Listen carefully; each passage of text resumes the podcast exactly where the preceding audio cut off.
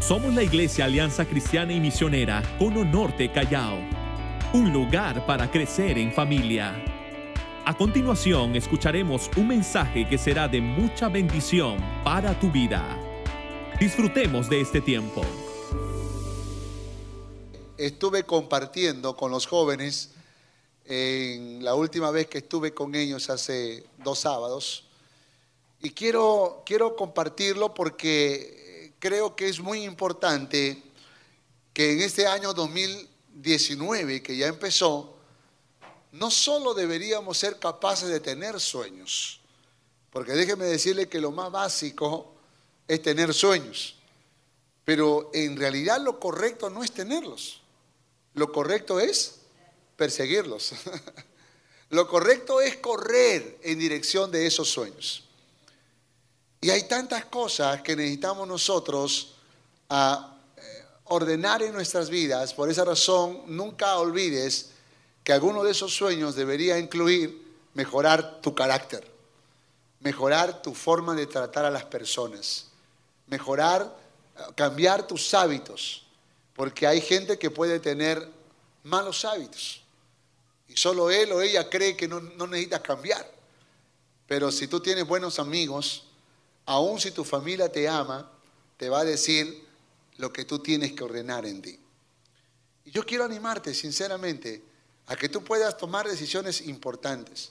Sueños desde los más pequeños hasta los más grandes. No, no, no, no vayas solo por la vida persiguiendo un sueño, aunque vamos a hablar de José que solo tuvo, que tenía un sueño, pero ese sueño lo convirtió en un hombre tan especial que no hay duda de que habían muchos otros dentro de ese gran sueño. Y por esa razón creo que es importante eh, mirar un poco la vida de José, aquel que se le conoce como el soñador, ¿no? José el soñador. Ahora, José es el mejor ejemplo de alguien que alcanzó sus sueños. Si seguimos su ejemplo, también podremos alcanzar nuestros sueños. Los sueños, escuche esto, son imágenes que tú puedes ver ahora de lo que será el futuro para ti. ¿Nota? Son imágenes que tú puedes ver ahora de lo que será el futuro para ti. Son planes que tú haces de lo que quieres para el futuro. Hay muchas historias de, de este tipo, como por ejemplo el que se cuenta de Walt Disney, que cuando le preguntaron a la esposa, qué pena que tu esposo no pudo ver su sueño completado, ¿no? Disney World, el primer eh, centro de recreaciones eh, más grande y más sofisticado y con la más alta tecnología eh, que pudiera existir en el mundo entero. Y la esposa le dijo, usted se equivoca, mi esposo sí lo vio. Lo vio en su mente, lo vio en su corazón. Entonces los soñadores tienen la capacidad de poder mirar, tener imágenes que tú puedes ver ahora de lo que será el futuro para ti. Los sueños demandan esfuerzo, cuando dicen amén a eso. Disciplina, cuando dicen amén. Persistencia, cuando dicen amén. Y humildad cuando los alcanzas. Porque a veces uno se vuelve como pavo real, ¿no? Como gallito de pelea cuando alcanza sus sueños. Entonces, humildad. El orgullo es el camino al fracaso. Puedes alcanzar, pero no disfrutar. Recuerda esto, los sueños son más grandiosos cuando respeta los principios de la palabra de Dios, cuando haces la voluntad de Dios. Entonces los sueños tienen que estar permeados por la palabra. Esa es la marca distintiva entre un cristiano y una persona que no lo es. Que cuando alguien es cristiano puede tener sueños, pero pero empieza a colar ese sueño, a purificarlo a la luz de la palabra de Dios. De tal manera que sabe que lo que tiene que hacer es correcto. Una vez estaba en otra ciudad y me, encuentro con un joven de unos 30 años más o menos y le digo, y dime, ¿qué sueños tiene? Ay, pastor, yo quiero, ya yo estudié la carrera y voy a, tengo un terreno voy a construir un hotel, me dijo. Ah, un hotel, qué bien, un hotel turístico. Se quedó callado. Yo dije, una casa hotel. Se quedó callado. Un, eh, este, un restaurante, hotel, campestre, se quedó callado. Le digo, dime por favor, ¿qué estás pensando hacer? Porque ya, ya, ya me estás confundiendo. Y me dijo, bueno, pastor, aquí lo que más plata da es un hotel de citas. Y le hice una pregunta, le dije, ¿tú crees que Dios te respalda? ¿Crees que Dios aprueba eso? Por esa razón, los sueños son más grandiosos cuando respetas los principios de la palabra de Dios, cuando haces la voluntad de Dios. Hoy en día en Estados Unidos hay clínicas abortivas y sabe que hay eh, médicos que se especializan en, hacer este tipo de, de, tratamientos. Entonces la pregunta es, ¿Dios te da a ti la potestad de quitarle la vida a alguien? ¿Está dentro de la voluntad de Dios?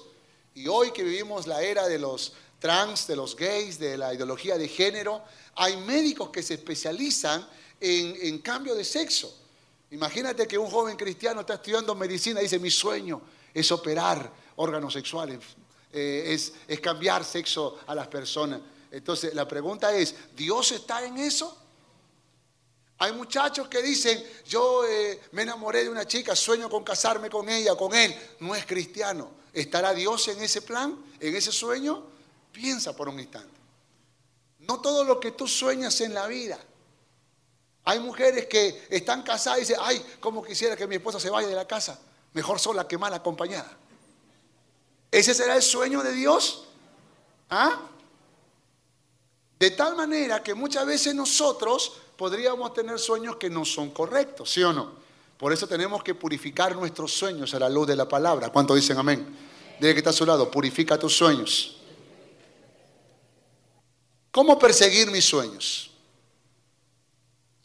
Analicemos la vida de José. Y tal vez a través de José podríamos aprender algo poderoso en esta mañana. Primero, tres cosas prácticas y sencillas, porque ustedes son inteligentes, ustedes son sabios y ustedes van a aprender rápido. ¿Ok? José tenía un sueño muy claro. ¿Está de acuerdo conmigo o no? Dice, sabía que un día sería un líder muy grande y especial. Por eso trabajaba intensamente al lado de su padre. Él sabía que llegaría a ser un gran líder. Dios de alguna manera le puso eso en el corazón y José soñaba, ¿se acuerdan? Los manojos que se acomodaban o que se inclinaban al manojo principal de él, o cuando soñó que era una estrella y las otras estrellas se inclinaban a él, aún el sol y la luna se inclinaban a él. Esos eran sueños de grandeza, de liderazgo. De alguna manera José sabía que llegaría a ser un hombre importante, que aún su familia se sometería al liderazgo de José. Y eso era algo que los hermanos no lo soportaban, ¿no? Buscaba la forma de desarrollarse y de crecer. Una y otra vez contaba sus sueños de ser grande un día. Y esto, esto me habla de cosas que muchas veces nosotros, no sé si hacemos o no hacemos, pero que es muy importante. Empieza a fortalecer esos sueños. ¿Y cómo se fortalecen? Cuando tú los hablas, cuando tú los cuentas, cuando tú los compartes. Pero cuando es un sueño que lo tienes guardadito en tu corazón, hasta te da vergüenza decirlo. Entonces no es la forma en que los sueños se construyen. José se arriesgó aún de contarle a personas que tal vez se iban, iban a sentir celos de sus sueños. Y eso puede pasar. No por eso tienes que callar, tienes que hablar, tienes que compartir, porque tú no sabes en algún momento tal vez la persona que va a ayudarte a alcanzar tus sueños se va a cruzar por tu camino. Pero tienen que saber qué sueños tienes, qué anhelas en tu corazón, qué persigues en la vida, qué estás buscando, qué buscas, qué anhelas. Y José entonces tenía ese sueño tan claro. Y el sueño te invita a hacer algo al respecto. Si José sabría, sabía que un día sería un gran líder, ¿Qué hacía siendo un hijito de papá o de mamá? Él se metió, se enroló en los negocios de su padre, comenzó a involucrarse, comenzó a hacer cosas, a trabajar con él, a, comandar un poco la, tarea de las ovejas, del cuidado de las ovejas. Era un joven proactivo que estaba involucrado en los negocios de su padre. Porque cuando alguien quiere ser grande, no es un vago eh, en la juventud, ¿sí o no? Imagínate un muchacho que tenga 20 años y dice, yo quiero ser un gran empresario, pero toda la plata que llega a su mano se la gasta en tonterías, en cualquier cosa que viene. Entonces uno dice, ¿qué tipo de empresario vas a ser? Si no eres capaz de ahorrar, de hacer un capital, de, emprender pequeños negocios, eh, eh, que, que te vislumbre que pudiera ser un futuro empresario algún día. Es importante que nosotros seamos capaces de poder de, poder presentarnos delante de Dios y decirle, Señor, afina mis sueños. Yo soy un soñador. Entonces, sueños. Dile que está a tu lado, yo soy un soñador. De nuevo, de nuevo, dile, yo soy un soñador. Porque tengo ideas, tengo imágenes del futuro, de lo que yo quiero alcanzar, de lo que yo quiero lograr. Lo peor que te puede pasar en la vida es caminar. ¿Y qué tienes para el futuro? Lo que venga. Eso es como una bala perdida, matas a cualquiera. Y sepan que en la vida hay muchas balas perdidas.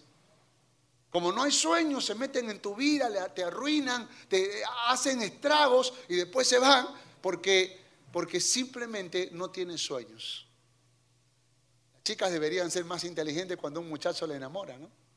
¿Cuáles son tus sueños conmigo? ¿Qué anhelas? ¿Cómo te ves conmigo de acá a 50 años? El vago va a decir viejitos. Pero, pero el soñador, el soñador te va a hablar acerca de cosas grandes. Pero ahora tienes que corroborar si está caminando en esos sueños ya, ahora. Ahora.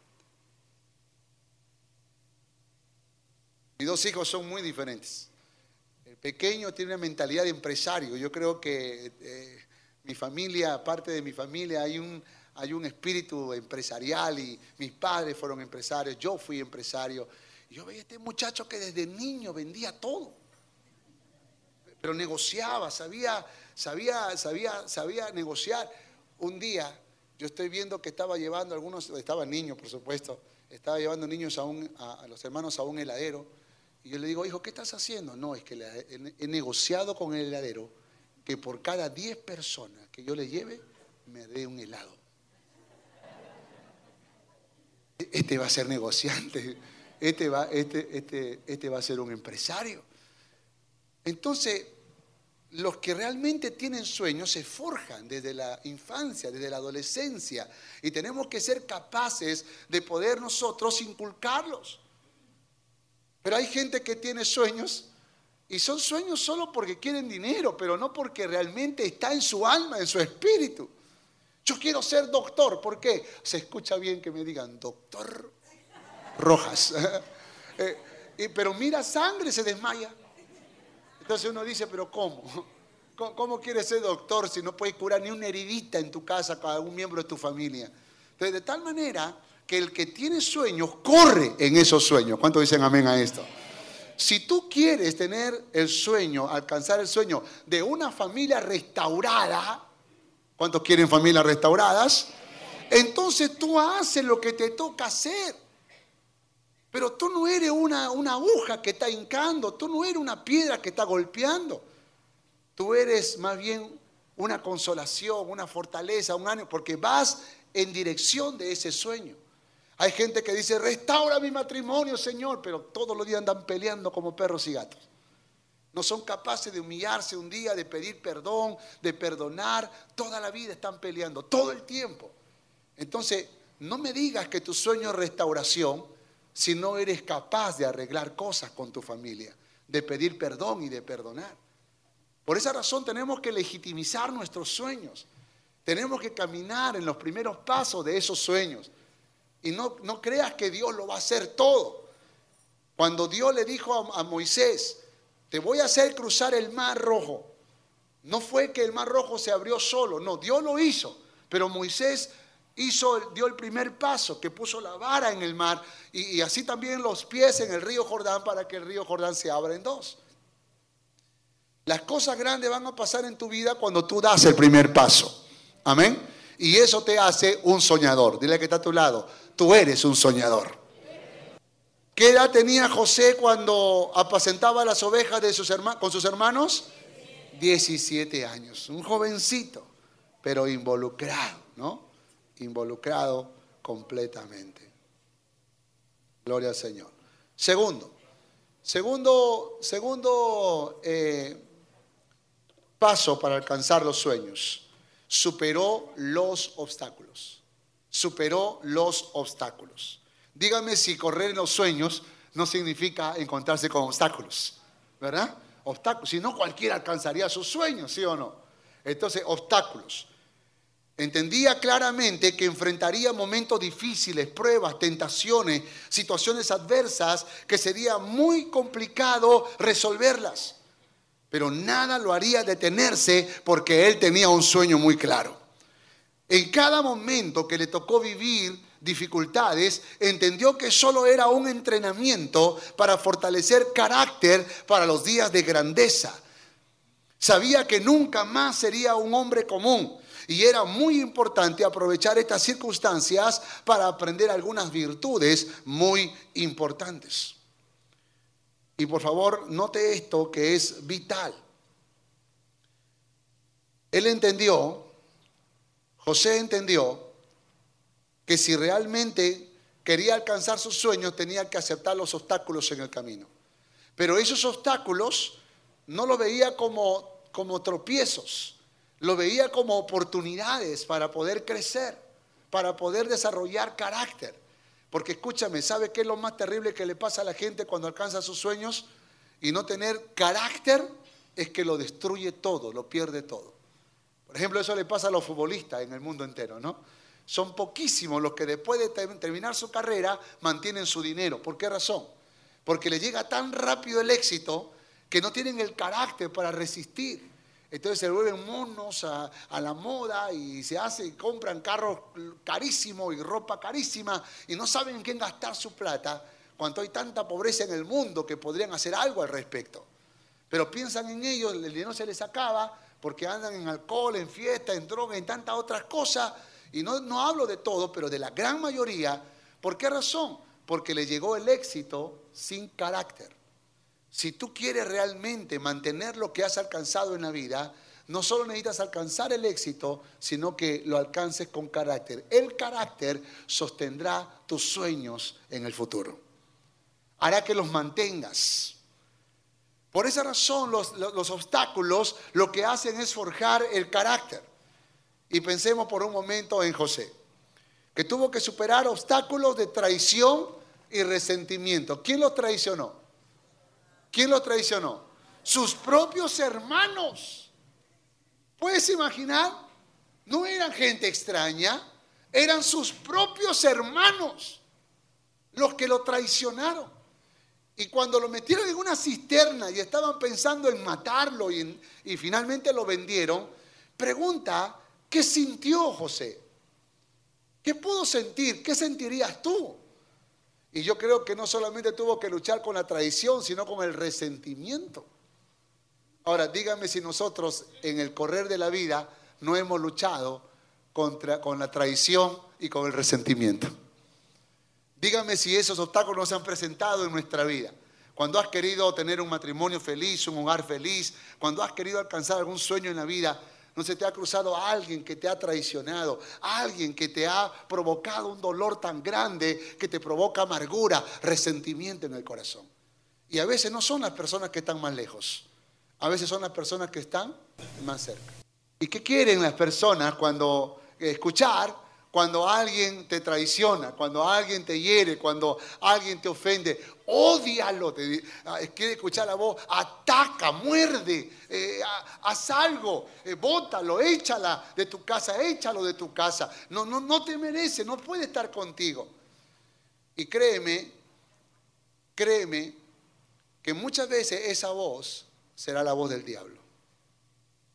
En muchas ocasiones, los consejos del diablo parecen sonar a libertad, pero en realidad lo que hace es destruirnos más.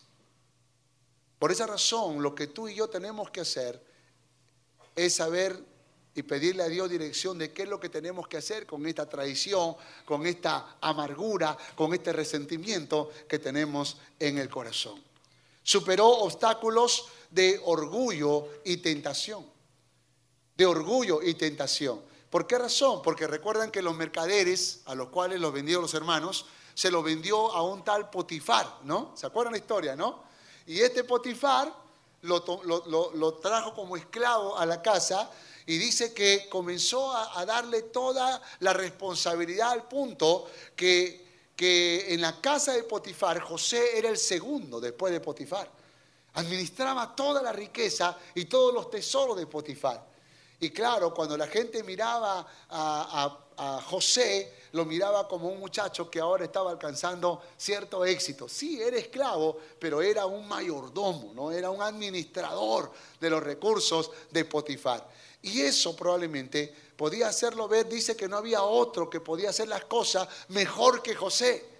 Y cuando, cuando, cuando, alguien, cuando alguien te dice, wow, ninguno como tú, eres extraordinario, tus sueños se están vislumbrando, eres un profesional, eres un empresario exitoso, eres un extraordinario músico, eres un cantante maravilloso, eres un, un de pronto uno, uno siente como que Foto, por favor.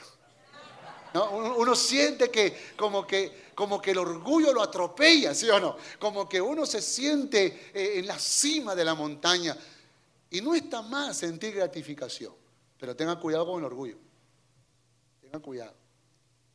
Porque hay gente que se enorgullece de cosas tontas. Ay, yo gano más que tú, dice. Y se enorgullece por eso. Y al siguiente mes lo despiden del trabajo y después está, avergonzado. ¿Por qué razón? Porque el orgullo nunca te lleva a nada bueno. Pero luchamos con eso, ¿sí o no? Y cuando uno se siente así orondo y orgulloso, entonces también aparece la tentación, ¿sí o no? ¿Y quién fue la tentación de José? La esposa de Potifar, ¿no?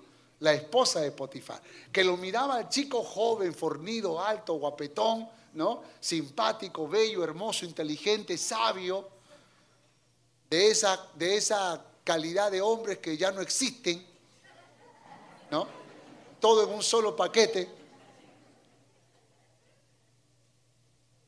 Y la mujer dijo, mira, yo estoy dispuesta, yo te voy a enseñar lo que es ser un hombre.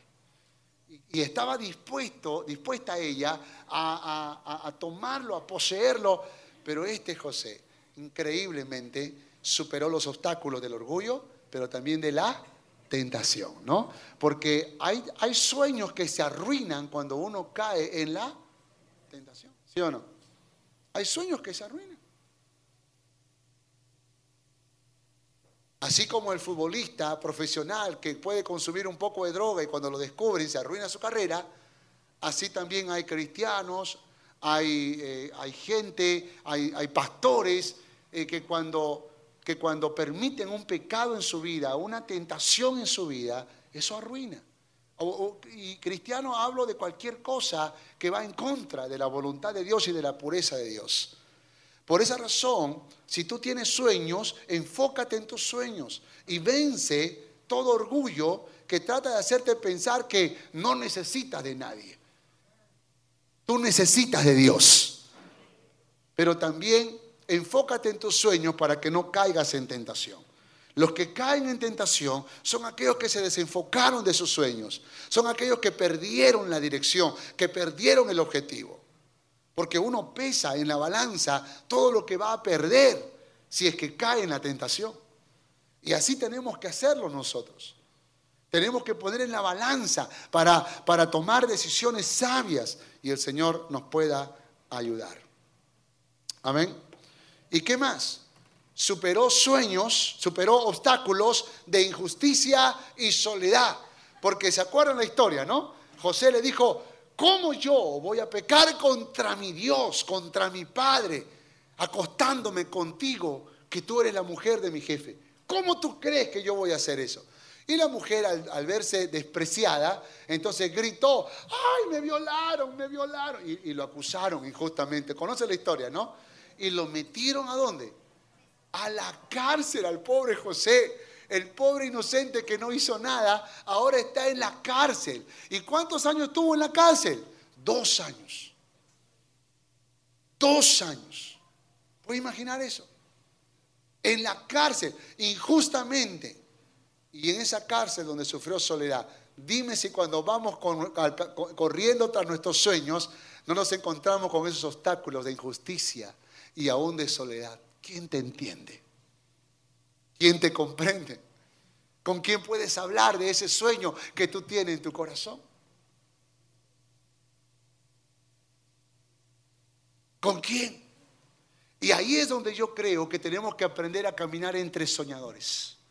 Ahí es donde tenemos que nosotros aprender a caminar entre personas que anhelan lo mismo. Entonces, ¿qué sueñas tú? ¿Qué anhelas tú? ¿Qué persigues tú? ¿Qué, qué, buscas tú en la vida? Y, y te puedo asegurar, Dios que es tan bueno, te va a ayudar a vencer esa soledad encontrando personas que sueñan como tú te va a ayudar a vencer esa injusticia porque tan solamente todo esto es prueba de carácter. José estaba en la cisterna y sabía que ese no era el cumplimiento de su sueño. José estaba en la casa de Potifar como esclavo y sabía que eso no era el cumplimiento de su sueño. José estaba en la cárcel y él sabía que eso no era el cumplimiento de su sueño. ¿Por qué? ¿Por qué razón? Escúchame por qué. Si quieres triunfar, si quieres triunfar en la vida, necesitas preguntarte si tienes el carácter para sostener el éxito que quieres alcanzar. Ahí es donde tú dices, no, yo sé que Dios está forjando mi carácter para hacerme sencillo, para hacerme humilde, para que cuando yo pueda alcanzar mi sueño, yo no me envanezca, yo no me enorgullezca, yo no me jacte y yo no ande por la vida despreciando a los demás. Por esa razón Dios empieza a trabajar con tu carácter y te enseña humildad, dependencia, confianza, fe, esperanza, para que puedas moldear ese carácter, para que pueda preparar ese corazón y tú puedas dar testimonio de las cosas grandes que Dios ha de hacer en tu vida. Superó los obstáculos de traición y resentimiento, obstáculos de orgullo y tentación, obstáculos de injusticia y soledad. Y tú vas a encontrar obstáculos para alcanzar tus sueños, créeme. Vas a encontrar muchas razones para tirar la toalla. Vas a encontrar muchas razones para decir, ya no quiero seguir más. Pero tienes que recordar a José, que fue capaz de persistir. Hay gente que cuando vive experiencias tristes en su vida, sienten como que se están alejando de su sueño. Pero no, no es eso. Apenas solamente es el trato de Dios para forjar tu carácter, para que tú y yo aprendamos a doblar rodillas, a seguir confiando en aquel que puede ayudarnos a alcanzar los sueños de nuestro corazón. Recuerda que en Él todo es posible y por eso declaramos con nuestra boca, todo lo puedo en Cristo que me fortalece. No hay nada que Dios no te pueda ayudar a alcanzar. Tercero, aprovecha o aprovechó José la oportunidad. En la vida tienes que aprovechar las oportunidades que, te van a que se te van a presentar. Recuerda esto, por favor. Tienes oportunidades que Dios te va a dar. Parece como que todo está oscuro, pero Dios dará oportunidades, aparecerán esas oportunidades y hay que saberlas aprovechar. En la vida tienes que aprovecharlas, pero debes tener la capacidad de discernir si esa oportunidad viene de Dios o no, si es bueno, si te ayuda en tu vida integral, si serás mejor persona para Dios, entonces toma esa oportunidad en el nombre del Señor. En Génesis capítulo 41 encontramos la historia de cuando José aprovecha esa oportunidad. le, resuelve el futuro a través de una interpretación de sueño a un hombre y este hombre termina eh, al lado de, de, Faraón que también tiene un sueño y le dice, yo me acuerdo que en la cárcel había un tal José que interpretaba sueños. Faraón dijo, tráiganlo. Y cuando lo traen a José, y le cuenta, y José, y le dice Faraón, a ver, dime tú qué soñé y explícame, interprétalo. Y José no solamente cuenta el sueño, no solo interpreta, sino que él hace algo grandioso y eso para mí significa aprovechar la oportunidad. Dice la palabra del Señor. En el verso 32 dice, y el, suceder el sueño a Faraón dos veces significa que la cosa es firme de parte de Dios y que Dios se apresura a, hacerlo, a hacerla. Por tanto, provéase ahora a Faraón. y aquí está el consejo. Fue más allá. No solo interpretó, sino que él fue más allá porque estaba aprovechando la oportunidad. Provéase ahora a Faraón de un varón prudente y sabio y póngalo sobre la tierra de Egipto. Haga esto Faraón y ponga gobernadores sobre el país. Y, quinte la tierra de Egipto en los siete años de, la abundancia. Y junten toda la provisión de estos buenos años que vienen y recojan el trigo bajo la mano de Faraón para mantenimiento de las ciudades y guárdenlo. Y esté aquella provisión en depósito para el país, para los siete años de hambre que habrá en la tierra de Egipto, y el país no perecerá de hambre. El asunto pareció bien a Faraón y a sus siervos. Y dijo Faraón a sus siervos, ¿acaso hallaremos a otro hombre en quien esté el Espíritu de Dios? Y dijo Faraón a José, pues que Dios te ha hecho saber todo esto, no hay entendido ni sabio como tú. José aprovechó la oportunidad.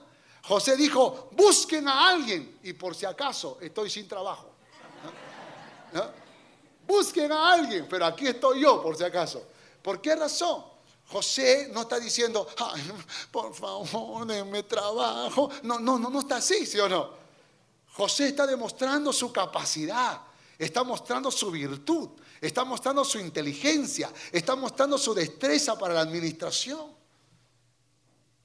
Qué lindo es cuando uno sabe, ya con la humildad, con el carácter forjado, uno sabe lo que Dios le ha dado. Y no es que tú andas por la vida mostrándote así como una pulga, como una cucaracha, soy un gusano delante de todo. No, no, tú sabes quién eres. Tú eres un hijo de Dios, una hija de Dios. Tú eres un empresario, una empresaria, una profesional. Tú eres una, un, un, padre, una madre que está haciendo un gran trabajo y te enorgulleces en el buen sentido de la palabra, te gozas, por usar otro término, te alegras de lo que Dios está haciendo en tu vida. Y eso no tiene que ver nada con soberbia. Eso tiene que ver con convicción de lo que Dios está haciendo en tu vida. Eso tiene que ver con, una gracia que Dios ha derramado sobre ti. Y aquí está José hablando de esa capacidad que Dios le ha dado. Y Faraón se convence, dice, ¿a quién mejor que tú? Inteligente, joven, guapo, sabio, prudente, capaz, administrador. Pero ese José, escucha, antes de ser un hombre importante en Egipto, fue un mayordomo en la casa de Potifar y fue un criador de ovejas en la casa de su padre. Hay gente que sueña en grande, pero no quiere pasar por lo, por lo poco. Hay gente que quiere alcanzar, algún día seré un gran empresario, pero no quiere tener un pequeño negocio.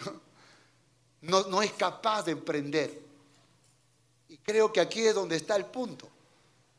Hoy en día que hay una fiebre en el mundo comercial de gana mucho y trabaja poco, sé tu propio jefe, ¿no? Y cosas como esas, que muchas veces lo que hacen es venderte un negocio fácil, que no tiene que ver nada con esfuerzo y sacrificio.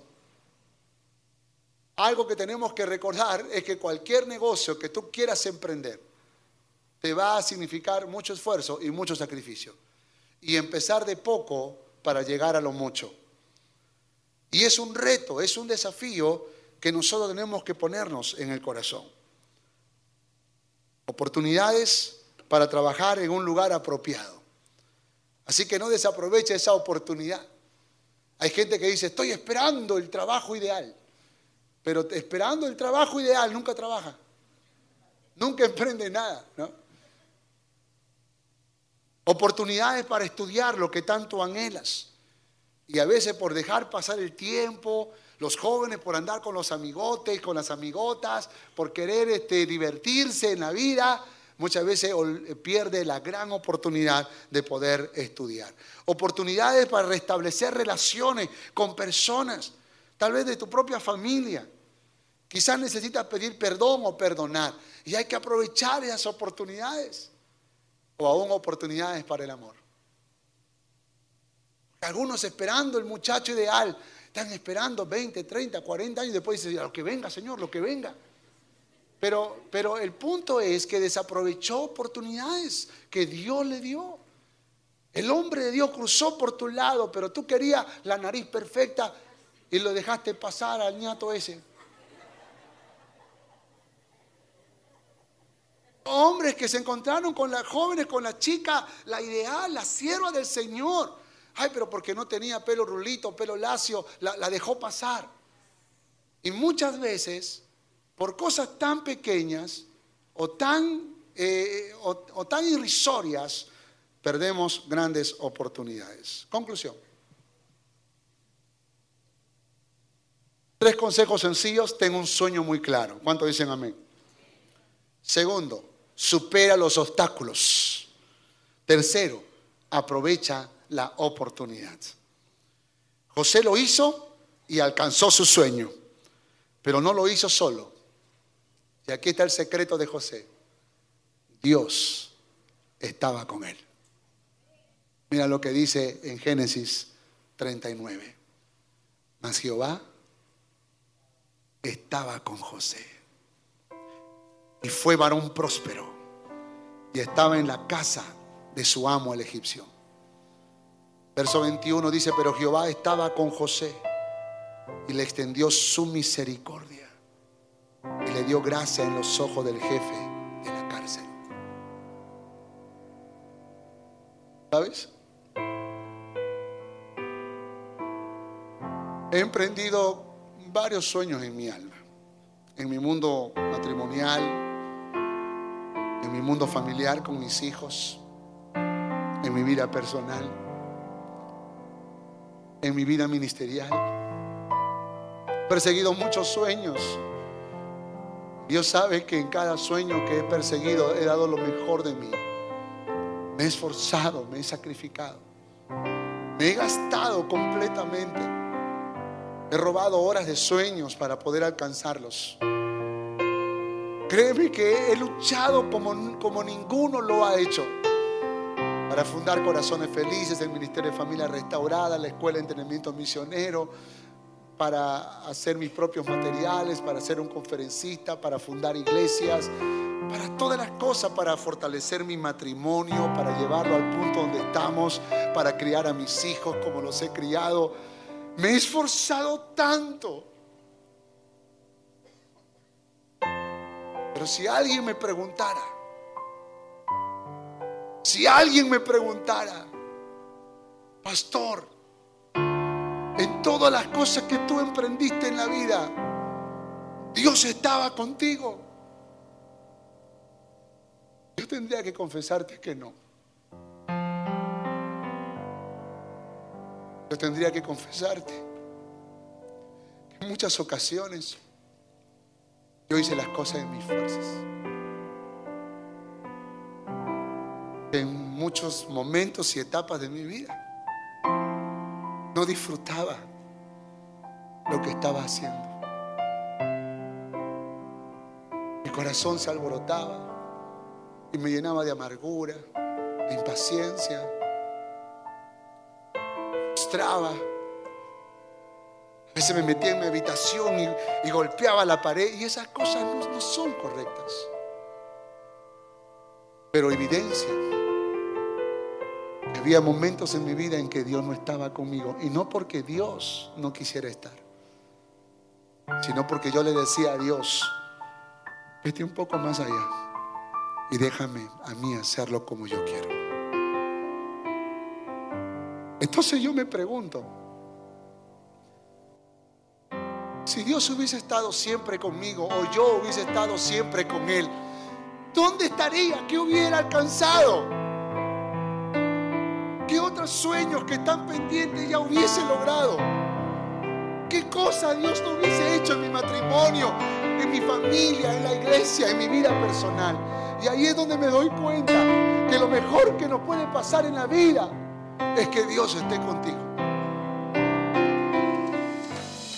Gracias por escuchar este mensaje. Recuerda que para estar en contacto con nosotros, puedes visitar todas nuestras redes sociales. No te olvides de compartirlo. Dios te bendiga.